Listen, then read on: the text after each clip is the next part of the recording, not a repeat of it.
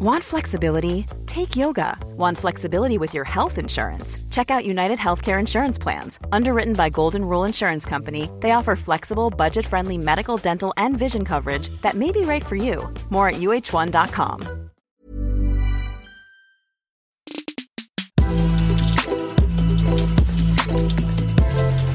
This week on Democracy Sausage Do ministerial codes of conduct mean anything anymore?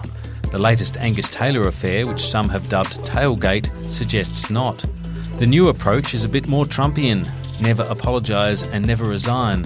For the Morrison government, the strategy seems to be ride it out and hope for Christmas.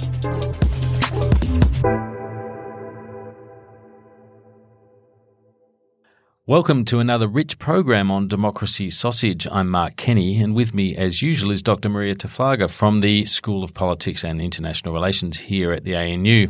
And as we record this, the nation's federal parliamentary representatives are gathering across the lake for the last sitting week of 2019. And for the government, I guess they'll be hoping like hell that it won't be as bad as the penultimate week. It wasn't so good for them, was it, Marija? No, last week was a bit of a doozy for the government between uh, the impropriety scandals, uh, between failed legislation. It wasn't so good.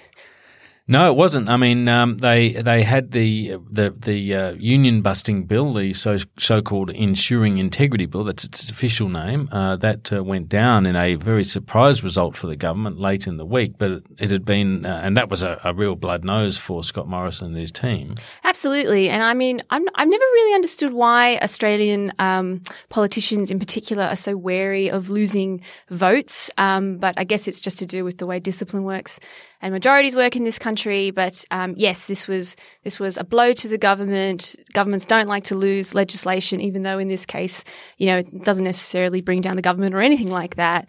Uh, but I guess they had assumed that all their ducks were lined up in a row. Yeah, and then, well, and then they weren't. Right. Well, I, I, think it challenges the whole notion of government as we as we uh, normally conceive of it. You know, the Party idea that, government. Yeah, you're elected to govern. You have a program of, of things that you intend to do. Admittedly, this wasn't really mentioned much during the election campaign. This is really revived legislation from uh, the previous year, but then amended. Uh, but you know, I think the government was entitled to think it had the numbers for this in the Senate because it was dealing with uh, One Nation. It had the support of uh, the Centre Alliance Party, the two senators there, and it felt like it had the support of Pauline Hanson's One Nation, her two votes, because after all, uh, Pauline Hanson had sought to make a number of changes. They had all been agreed by the government, so she'd been given everything that she wanted. She'd voted for those amendments in the uh, in the you know the previous stages of the bill, but then when it came to voting on the final bill, she didn't. And I think you can understand why Matthias Cormann would say that the government was blindsided. Oh, yeah, yeah, yeah. They're, they're all absolutely reasonable points. And, and Pauline Hanson has uh, you know, played this very well in terms of her base, and she's sort of made her point to the government and all of those, all of those things. I guess my, my point is more of a, a general political scientist point about the fact that we actually have a parliamentary system and that parliament should reign supreme. And I know, I know, I'm, I know, I'm old fashioned. it's just how I feel, people. Um, but um, yeah, so you're right about that. No yeah. doubt about it. Yeah, and of course, it came on the end of a of, of a pretty traumatic week for the government, where it was struggling with this Angus Taylor affair. I've heard it referred to as Taylgate. um, I guess that's Taylorgate or however you want to describe it. There's been Watergate that he was involved in as well. It's reached gate status, yeah. which, which well, means it's got some legs. To, yeah. Well, that's true, but things get to gate status fairly quickly. It seems it's, to me. It's Twitter. It's just speeding up the news cycle. Nonetheless, as uh, as everyone would know, you know this is the story about how Angus Taylor launched a political attack. He's, he's the emissions reduction minister, and he launched a you know a spirited political attack on the Sydney City Council for its travel bill. And it turned out he had all the numbers wrong uh, had to apologise. And then the Prime Minister's kind of inveigled himself into the issue, really, by. Um, uh, by not just standing by Angus Taylor, but then by directly, you know, ringing the, the New South Wales Police Commissioner Mick Fuller to find out the details of a police investigation into who bodged up these figures. That's right. This this is an extraordinary story, and I I, I think it's time to bring in our guests that's a very good idea because um, one of those is a bit of a specialist when it comes to these kinds of things, ministerial standards and, and all of that. That's Dr. Matt Kerby. He's a senior lecturer in the School of Politics and International Relations at uh, the ANU. He's a Canadian by birth, interested in the areas of comparative executive and legislative institutions, but particularly how these ministerial standards apply. Um, very topical at the moment. Matt, welcome to Democracy Sausage. Thanks very much, Mark. It's nice now, to be here. Now, it is correct to call you Matt, is it? Because I Matt. understand that uh, you you get called other things. I mean, Regularly. not, not Matthew, There are a lot of Michael Kirbys in the world, and I get mistaken for that quite a bit. and you get called Kirby. I understand. Uh, yeah, that's that's correct. it's a function of going to a school with a lot of Matthews yes. Um, so, and Michaels. So tell us a little bit about uh, this, um, you know, how you see this Angus Taylor affair in terms of, um, you know, the significance of it, because it's pretty clear at one level. I mean, it's obvious that some bad figures have been used, but it's also probably obvious that Angus Taylor, you know, just leaving aside the question of how it's been handled since it's been discovered, it's pretty obvious, I would have thought, that Angus Taylor didn't do this on purpose because you don't send incorrect figures to someone who is the source of those incorrect figures in your understanding and accuse them of something. You'd, you know, that, that's a recipe for them simply saying, well, you've got the wrong numbers, which is, you know, what happened. Uh, so he presumably didn't know that he'd been given the wrong numbers. Yeah, no, I think you're absolutely right. This is kind of like that scene in This Is Spinal Tap when they make Stonehenge, but you know they give the dimensions in inches rather than feet.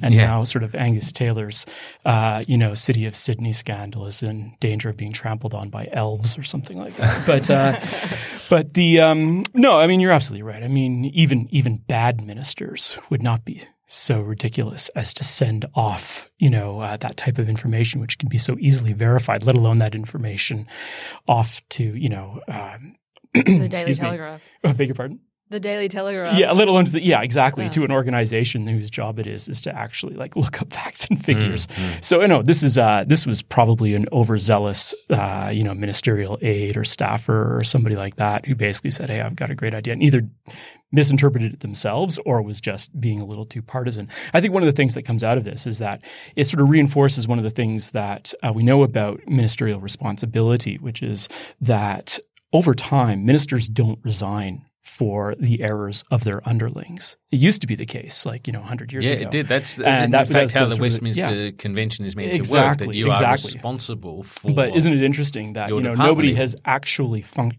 nobody's actually come out and said that he should resign for this, and and is, is actually serious about the numbers for exactly the reasons that you said. And even if they did, it is unlikely, in my opinion, that the prime minister would insist on the minister's resignation for this point. Which is kind of remarkable.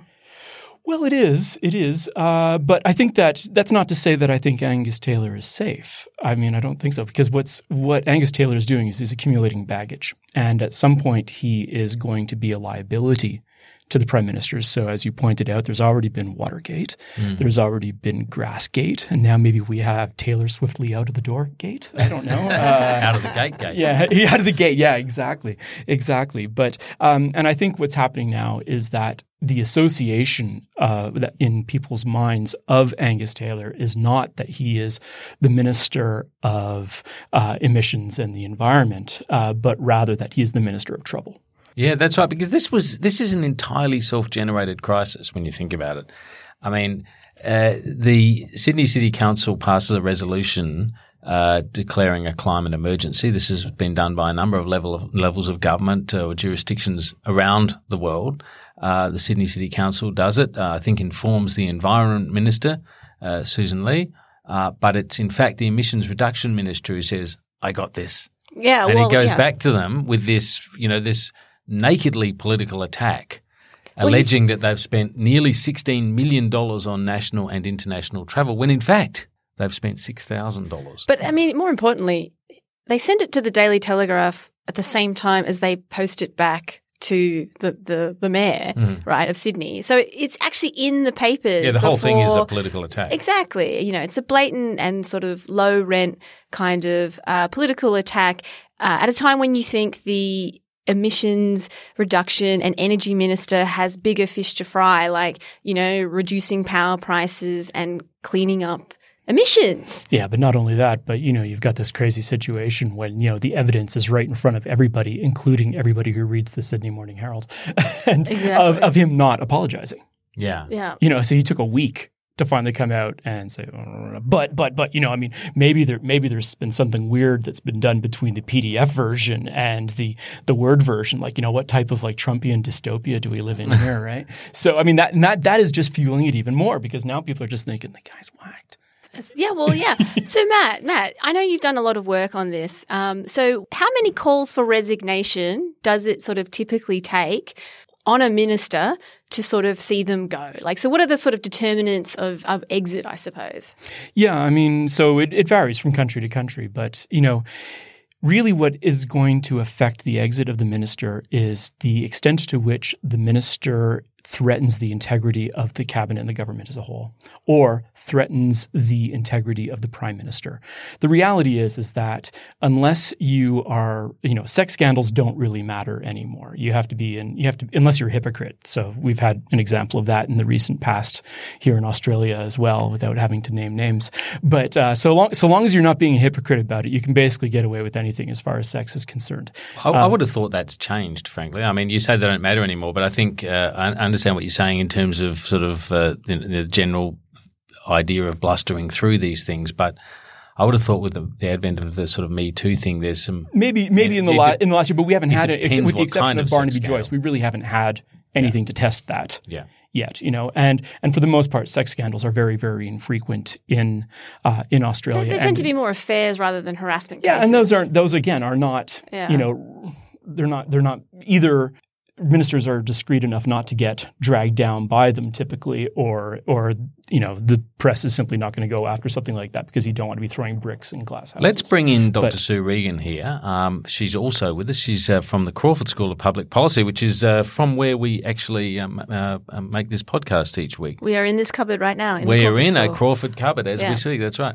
Her research interests include policy analysis on housing, pensions, social care, employment, poverty, and disadvantage, and particularly uh, interested in public inquiries, uh, which uh, there are a few going on at the moment, and there's been some pretty important ones. But we've before we go to any of those sorts of things, do you have any thoughts on this on this Angus Taylor affair in terms of um, you know, h- how do you read it? Uh, is it is it uh, registering out there in the electorate? Do you think?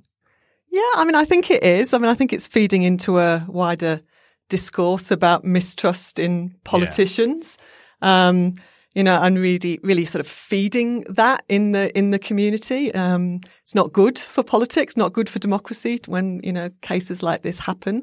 Um, you know, and the events last week uh, with the prime minister calling the New South Wales Police Commissioner indeed add add mm. to this sense of politics not being done in a, a way which we might hope for in a healthy democracy.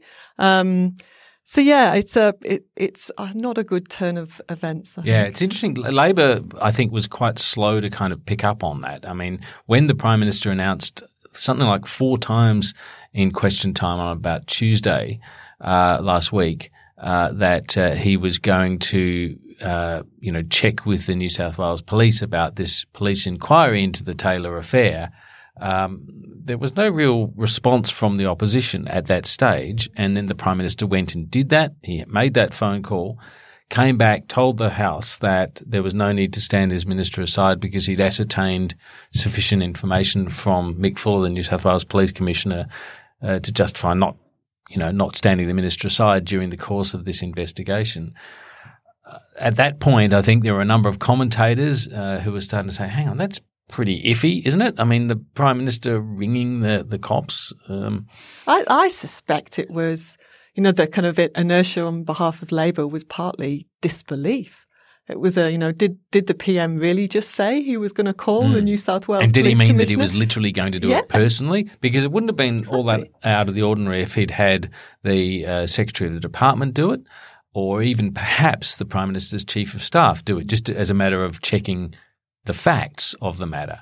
But instead, this was a call between the highest political office in the land and the police commissioner about an, a, a newly commenced police investigation. I think it's extraordinary that the prime minister didn't think that this would be a problem. Like, uh, so, I mean, to sort of build on what Sue sort of said, like, yeah, there is some sort of, there has been some discussion that yeah, Labor didn't actually believe that he literally meant that he would be ringing the guy Yeah. on his mobile who happened to be his ex neighbor. And he actually had the mobile phone number of the chief of, of police in um, New South Wales. The other way to view it is much more cynical, which is, you know, um, everyone is so inculcated to politics and to ministerial standards being sort of so lowered um, that um, it wasn't until um, you know the journalists started talking about it that people became exercised about it. Yeah. Um, but I- I do think it is kind of remarkable that, that that the prime minister was actually surprised at the blowback he received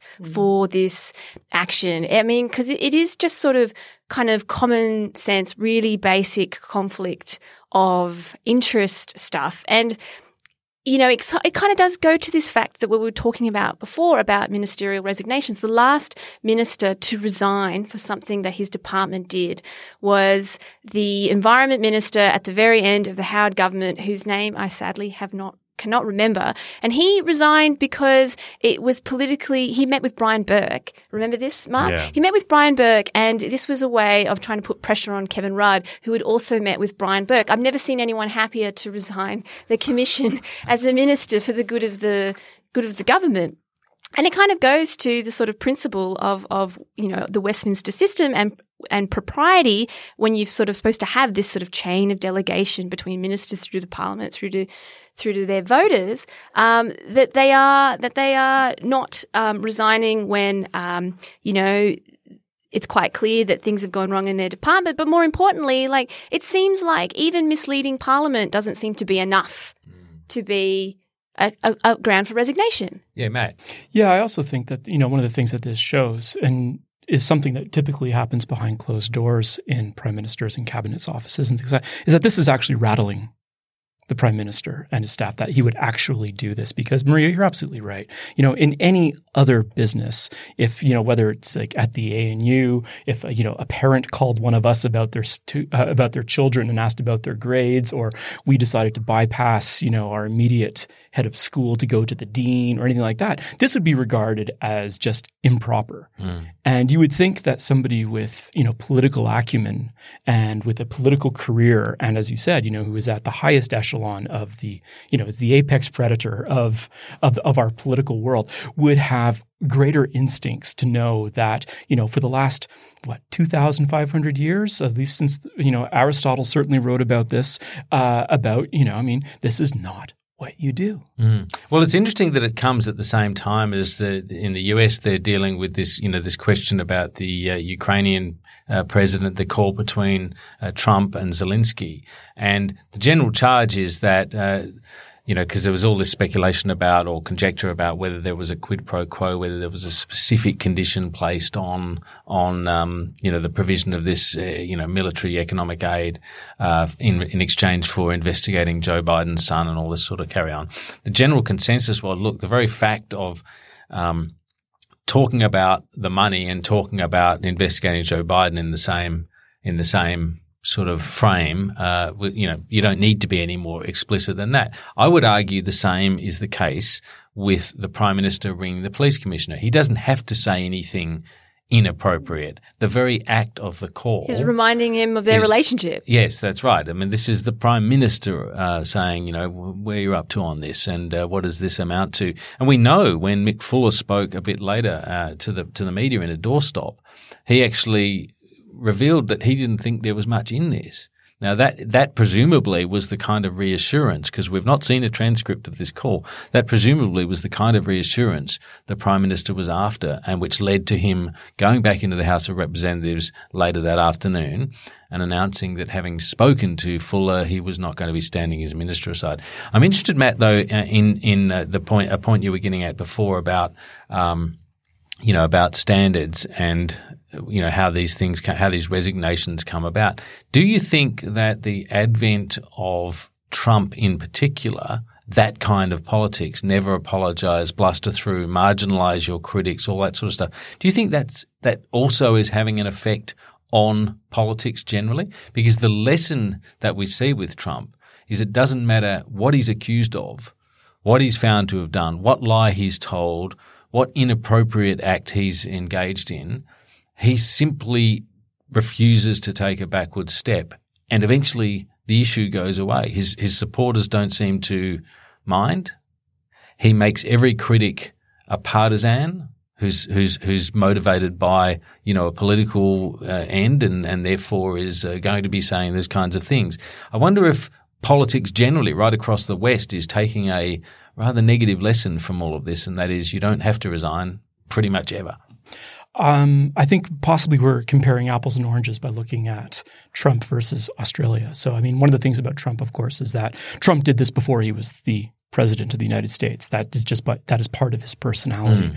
The second thing, of course, is that in the presidential system you have a fixed term election. So Trump is thinking, can I just wait this out? And then on top of it, he also knows that his party is very, very dependent on him and his and his popularity or his ability to carry votes. On top of that, Trump also knows, and the theory of economic voting tells us that if the economy is getting better, he's probably you know all else equal, he's going to get reelected. So he can afford to do this. Uh, what you're talking about in terms of overall populism in the world and you know populist parties coming to power and uh, and things like that. Possibly. I'd say it probably has more to do with mediatization. I would say it probably has more to do with political branding and the ability to um, the ability to message control more than anything else. And what's happened now of course in with social media with 24 hour news cycles with podcasts and things like that that uh, prime ministers are simply using different types of outlets. But leaders and MPs and cabinet ministers are simply using different types of outlets which they can avail of in order to control more of the message. Mm, I, I suppose it's a you know you can have a debate about whether Trump is is driving some of this change or merely a function of of this kind of change. But I've mentioned on this podcast before uh, the example of Mick Young uh, back in the 80s who resigned when uh, his wife carried in in their luggage a Paddington bear um, in her luggage. wasn't even the minister carrying it, but his wife, and and there hadn't been correct duty paid on this on this he child's toy. Bear. Yeah. He resigned over it. He stood aside anyway while this matter was investigated. The Can, well, this is, scandal. there was also a colour TV scandal where a minister didn't uh, d- brought in a colour TV. The duty paid on it was for a black and white TV. The colour TV duty was slightly more. We're probably talking about you know that's a couple the 70s, of dollars. That's the late seventies. Yeah. Yeah, and uh, and and the minister resigned. So the, any any kind of misleading of Parliament or the, anything that went to sort of probity uh, was was prima facie grounds for a minister to either stand aside during an inquiry or indeed to resign. Um, yet here we have, in the case of the Taylor affair, uh, okay, the, the, minister may have the defence of of not having known the figures were wrong. But, but there has to be an explanation as to where the figures came from. The Prime Minister, leaving aside the whole police investigation, the Prime Minister had already satisfied himself uh, that uh, there was no wrongdoing here. Well, and mm. if there's an answer to it, why don't, why don't they give it to the uh, to the voters? There's a, there's a kind of irony, I think, about all of this that if the you know if the recent trail of events uh, had occurred in the private sector, the government would have been outraged mm. in outrage, and you know somehow uh, I, I I think there is a I think your point, Mark, that there has been a kind of a lowering of what we expect of politicians and what is acceptable for ministers to do now. Um, and it, you know, and that's very worrying. There might not be any short term consequences to, you know, the events that are unfolding at the moment for, for the minister or the prime minister. But I think it, again, you know, it does feed into this very worrying trend where we should hold politicians to the highest standards, mm. you know, above the private sector. Um, yeah. That's why it always worries me when I hear people say things in a kind of a almost like a sort of uber wise way. They say, "Oh, all politicians lie," as if as if that is the standard we should just simply mm-hmm. accept.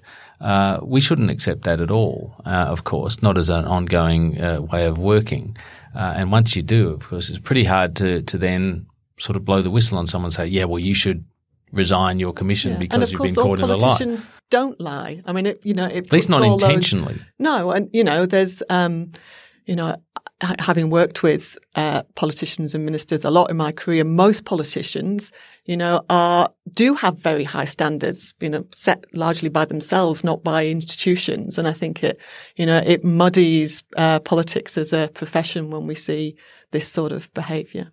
Matt, are there sort of trends across the world that differentiate different out, out different countries?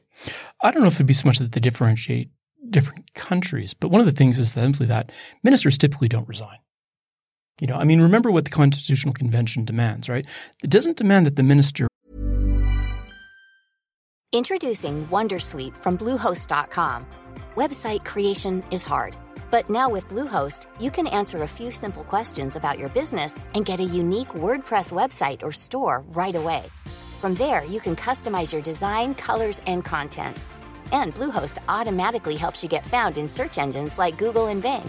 From step-by-step guidance to suggested plugins, Bluehost makes WordPress wonderful for everyone. Go to bluehost.com/wondersuite. resign. It demands that the minister accounts for. Hmm. Right. And so, Mark, I think your point there about, you know, well, you have to tell us what the hell happened here hmm. is what needs to be done. He doesn't Yeah. need to necessarily to resign for it. And they In don't fact- need a police investigation for that. No, they he- don't. What I- he needs to do thought- is say, you know what happened here? One of my staffers, either I, mi- or he might just say, I misread this. I mean, you Yeah. know, I'm sorry, I apologized. And honestly, if he does that, it'll probably slide by the wayside. It would have and will slidden by the next wayside a news long time ago. News cycle. Or if he wants to throw a staffer under the bus, he can throw a staffer under the bus and it will also go away. But that's what he needs to do. I think um, what's what's surprising to me is that this is the area now where people are talking about like, you know, should the minister resign or, or what have you.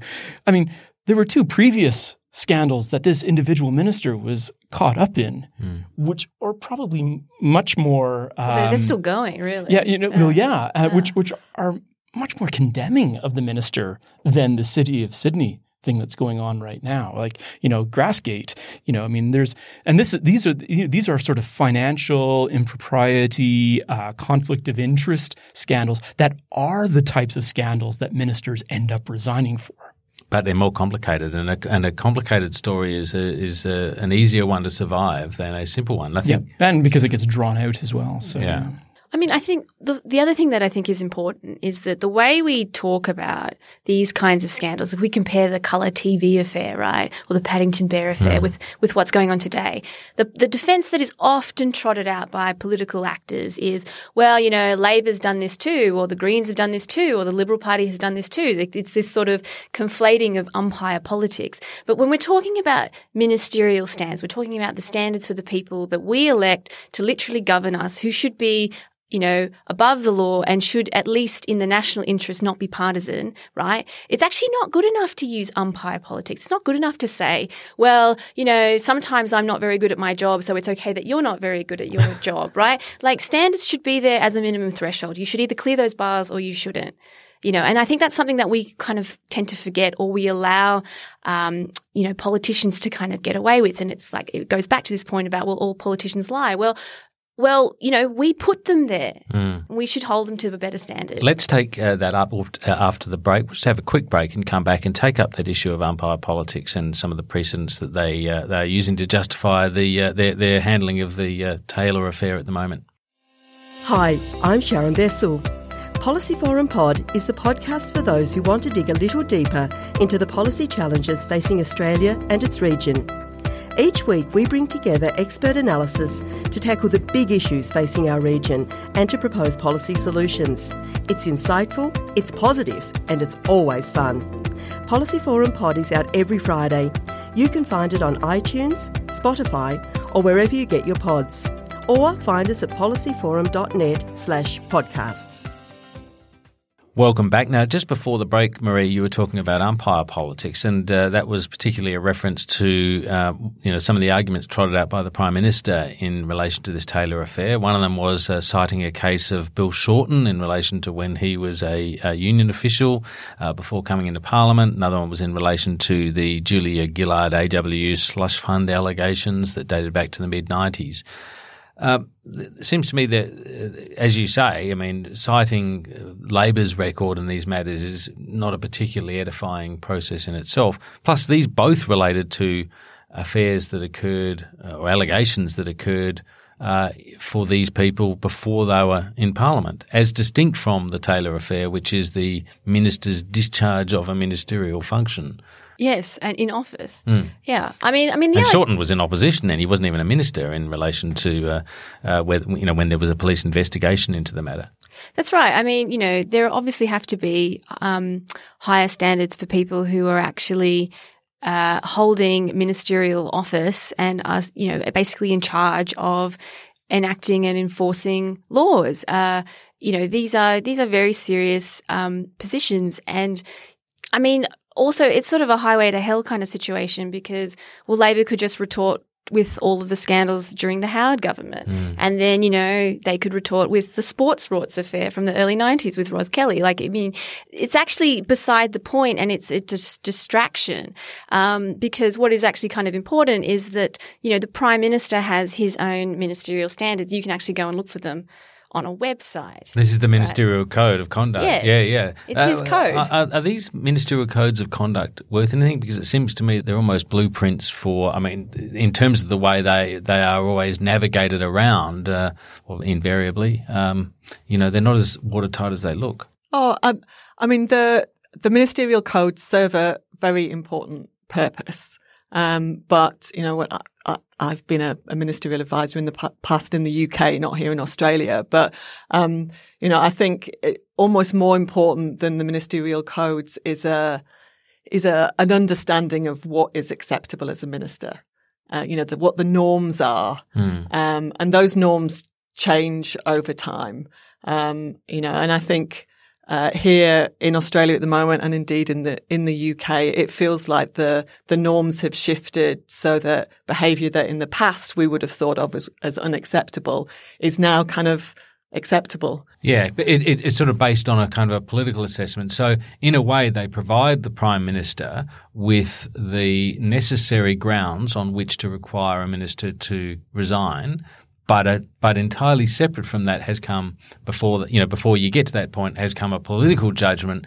Is it more costly to hang on to this minister, given whatever the circumstances of the scandal are, um, or is it more cost uh, you know uh, more costly to get rid of them? Sometimes, often it's the case that having a minister resign is a political crisis in itself, right? So they resist that for as long as possible, but at some point, an issue might be so damaging to the government that you have to tie it off, you have to require that resignation.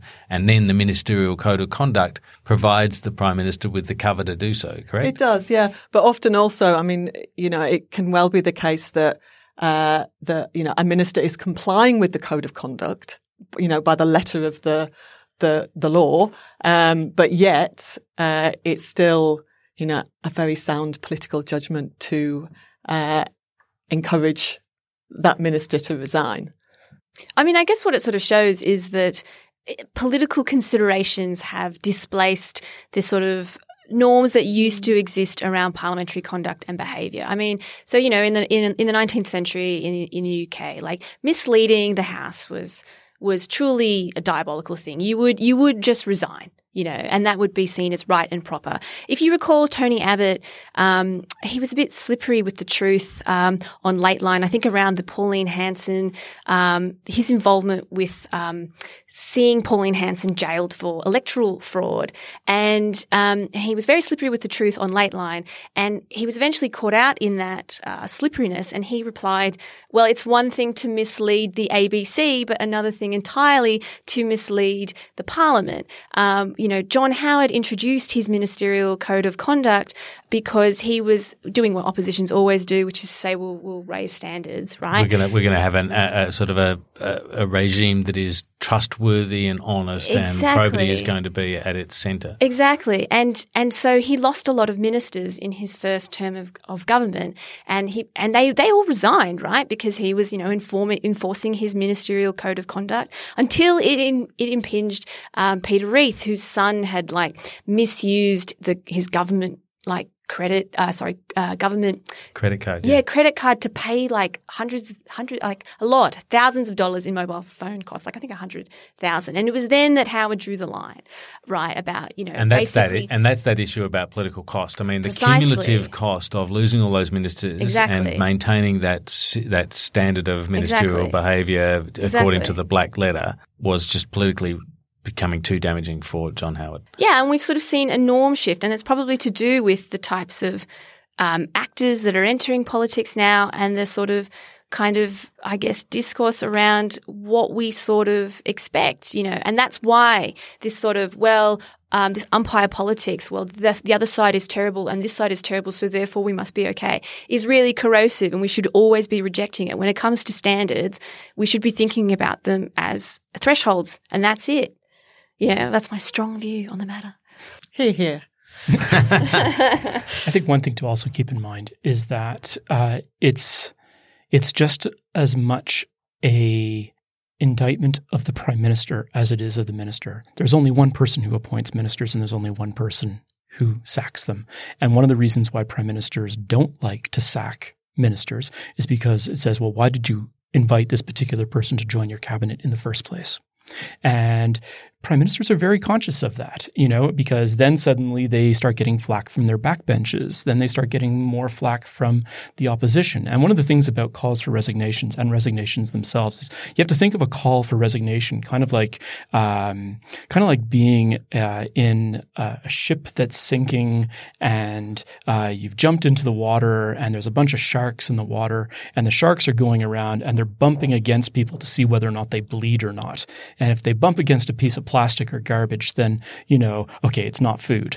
And that's kind of like a call for resignation. But then if they bump against somebody and they're bleeding, then it's like, oh, food. And then they all come in. And one of the things that happens with calls for resignations and these resignation incidents is that as soon as the prime minister or the cabinet, and this is like the whole basis of collective cabinet ministerial responsibilities, like, you know, you circle the wagons and everything else. As soon as there's any type of tacit admission that, you know, the, that the minister may have actually done something wrong, then, you know, the opposition is going to have a feeding frenzy, right? And the media is going to have a feeding frenzy. They love resignations. These are like, you know, these are party days for uh, for for opposition parties when it's when they think scalp. that they can yeah, yeah when, when they can success. bring down a cabinet minister. Not only that, a cabinet minister who was like you know a pretty boy who you know went to all the right schools, who was a Rhodes scholar, Touted who was a management consultant, who made oodles of money, who then was recruited, who got in on a constituency that was originally with the Nationals, and and but you know he's still a farming good old boy and everything else. And to bring this guy down, then oh my god, you know I mean this would be absolutely fantastic. And I think that prime ministers are very aware that you know what you give an inch and you threaten all sorts of things. And sometimes, you know, I mean, you have very short parliamentary cycles here. It's better just to wait out the clock. And I think that's one of the things that's happening here. We're about to Yeah. go into Christmas. You know what? Everybody just shut up. Yeah. You know, well, there's there's there's talk in, in on, on Capital Hill that uh, ministers and members of the, uh, the the Parliamentary Liberal Party are quite happy that the Prime Minister has stood by Angus Taylor because it's sort of sent out this statement that the Prime Minister stands by his ministers. The Prime Minister also perhaps- stands by himself. Well, I that's probably true. Yeah. Um, one of the things you, you find, of course, and you'd know this, Sue, having been in the game, that um, a minister, a prime minister who sacks a minister has made an enemy of that minister. Oh, yeah. Particularly if that minister believes that there just wasn't grounds for that dismissal. Yeah. And they don't go away. No. you know, and there's lots of examples of that in Australia. Of, uh, you know, even you know, um, the the saga we had last week with Malcolm Turnbull coming out and saying that Scott Morrison's decision to uh, call a New South Wales police commissioner was I can't remember his exact Uh, words, uh, but unfortunate or unfortunate, Yeah. or you know, and he wouldn't have done it. It's a call he would not have made. He said, look, I'm sure right, it might yeah. have been innocuous. That's right, But right, it's yeah. not a call I would have made. Yeah. But your wider point, yeah, I mean, you know, they don't go away, and uh, particularly in this era of you know communicative plenty with all uh, you know social media. It's a nice uh, way of putting it. Yeah, that's not that's not What my an term, abundance. but uh, abundance. Yeah, you know that it's very easy as a exiled uh, minister or politi- politician to still have a very loud voice. I do like Matt's uh, point about the, um, you know, the, the timing as well in terms of you know how long since a person's been appointed. I think there was a, a, sketch. I remember a sketch in the thick of it where uh, the minister. I can't remember what minister she is, but she's going to to uh, number ten to be dressed down for some mistake. And it's made quite clear to her that she's not going to be sacked because in the first six months to sack a minister is is is to admit that you selected the wrong person. You know, it's your fault. Uh, Six, Exactly. you know, two years down the track, it might be uh, the other way around.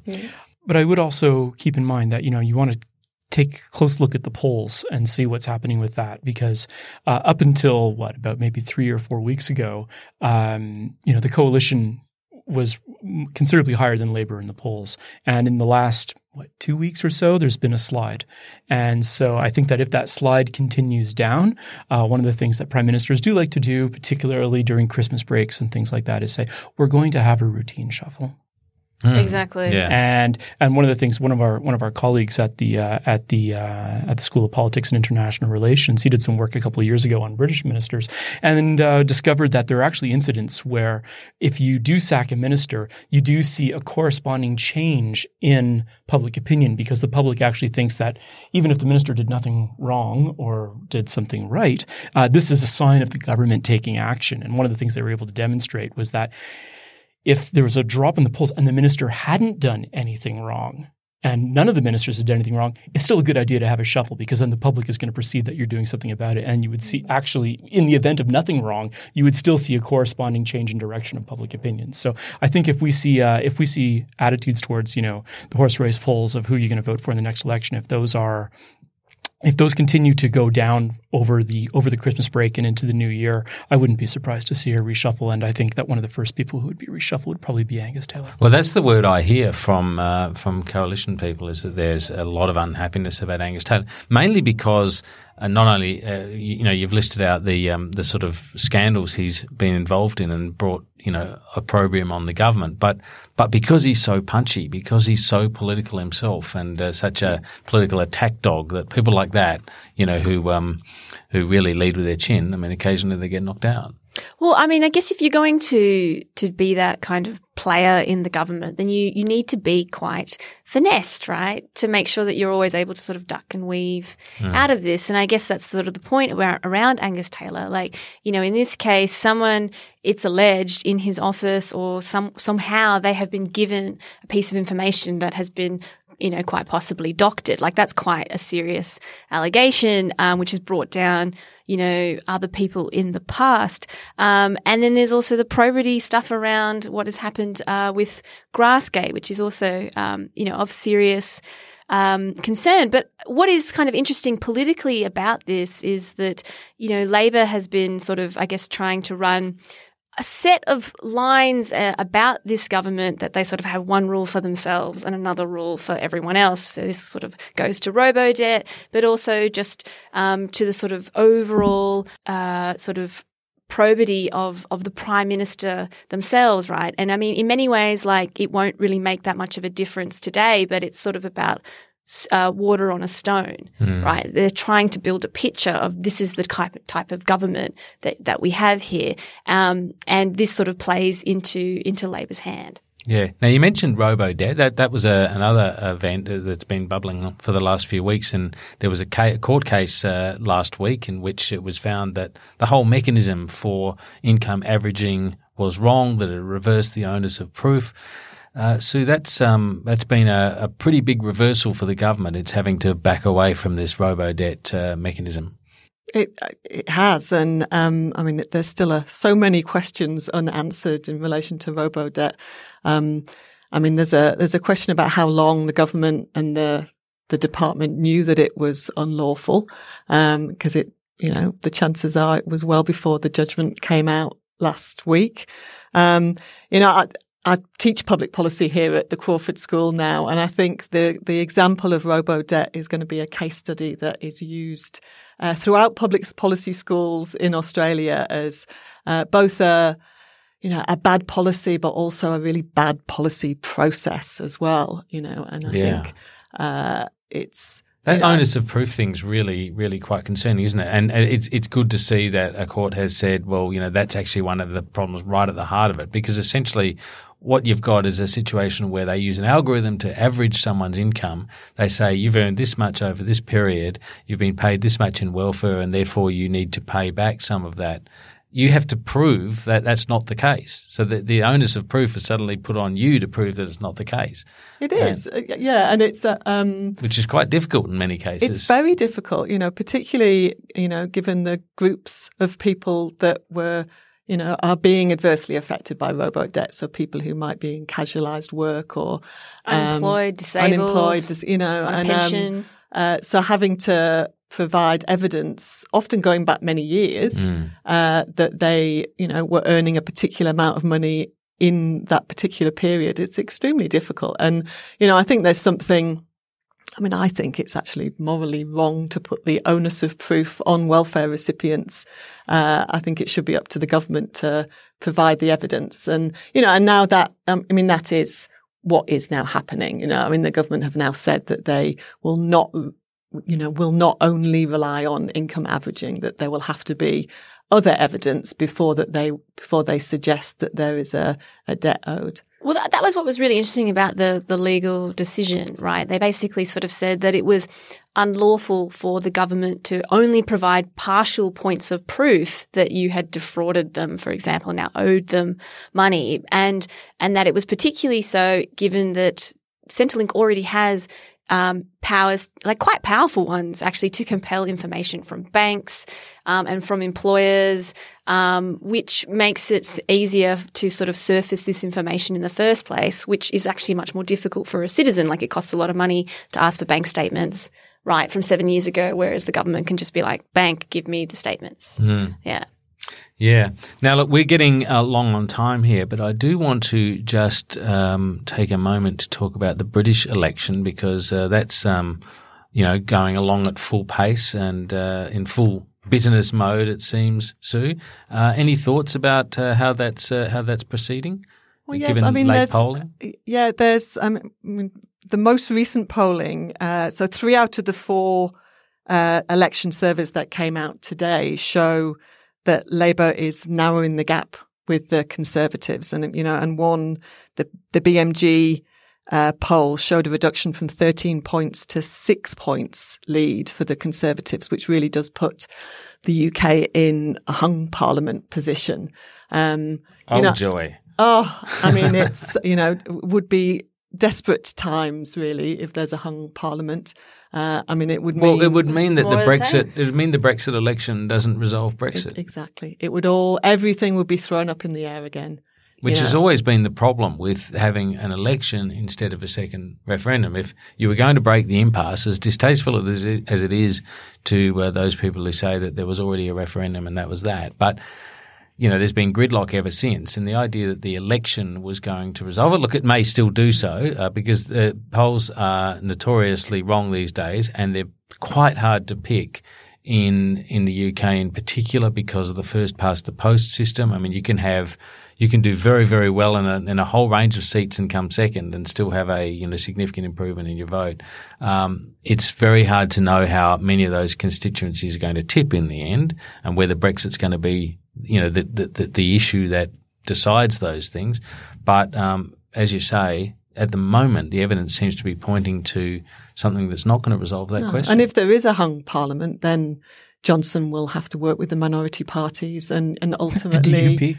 Yeah, the DUP. Once again. And, um, you know, and ultimately there will be probably be a second referendum. I mean, there, you're absolutely right, Mark. There's a big if here, you know, and I still think the likely, most likely scenario is that Johnson will get his majority. But, um, but these polls, you know, are, are heading the wrong direction for him. Um, and it would be, you know, just I think in some ways the worst outcome if we end up with a hung parliament and a second referendum. I was staggered when I saw, um, as we record this, which is in the aftermath of that appalling lone wolf terrorist attack in London, where uh, at least two people have been killed, stabbed, uh, and the uh, the jihadi, um, you know, uh, terrorist guy uh, has. Um, uh, it turns out was uh, you know in jail, but he was released early, and so this has started a whole debate about the early release of people committed of terrorist offences, uh, convicted of terrorist offences. Uh, but it's but you know right in the shadow of that attack is it's it's unleashed a you know a, a full throated political war between Boris Johnson and Jeremy Corbyn, blaming each other for uh, for this situation. It's really quite extraordinary. And it, you know, I think it says a lot about where British politics is at at the moment. I don't think that would have been the case a decade ago. No. Um, but it's, yeah, it's, it's shocking, but it really, you know, I think anyone who observes British politics has seen how it is, you know, How So bitterly, polarised. it really yeah. is, yeah. Yeah. Um, thank you very much for joining us, Sue Regan and Matt Kerby. And of course, uh, Marija, thank you again for uh, another episode of Democracy Sausage. Uh, we'll be back with you again next week. If you want to contact us, you can do so at, uh, on Twitter at APPS Policy Forum. The Facebook group is Policy Forum Pod. And you can also email us at podcast at policyforum.net. So until next week, when we no doubt uh, will know a bit more about what did happen in that final week of Parliament, and uh, and and we all look forward to uh, getting away from politics uh, through through the summer. Um, um, it's Mark Kenny signing off from Democracy Sausage. Bye.